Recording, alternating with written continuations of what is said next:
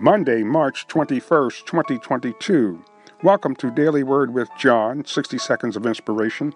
We reap what we sow. Galatians chapter 6, verse 7 and 8. Be not deceived, God is not mocked. For whatsoever a man soweth, that shall he also reap. For he that soweth to his flesh shall of the flesh reap corruption, but he that soweth to the Spirit shall of the Spirit reap life everlasting. You reap what you sow. If you sow good, you'll reap good. If you sow evil, you will reap evil.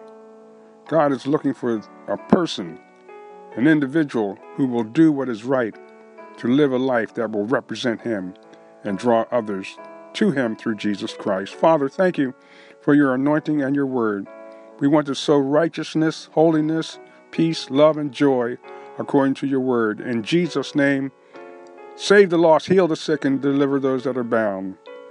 Amen.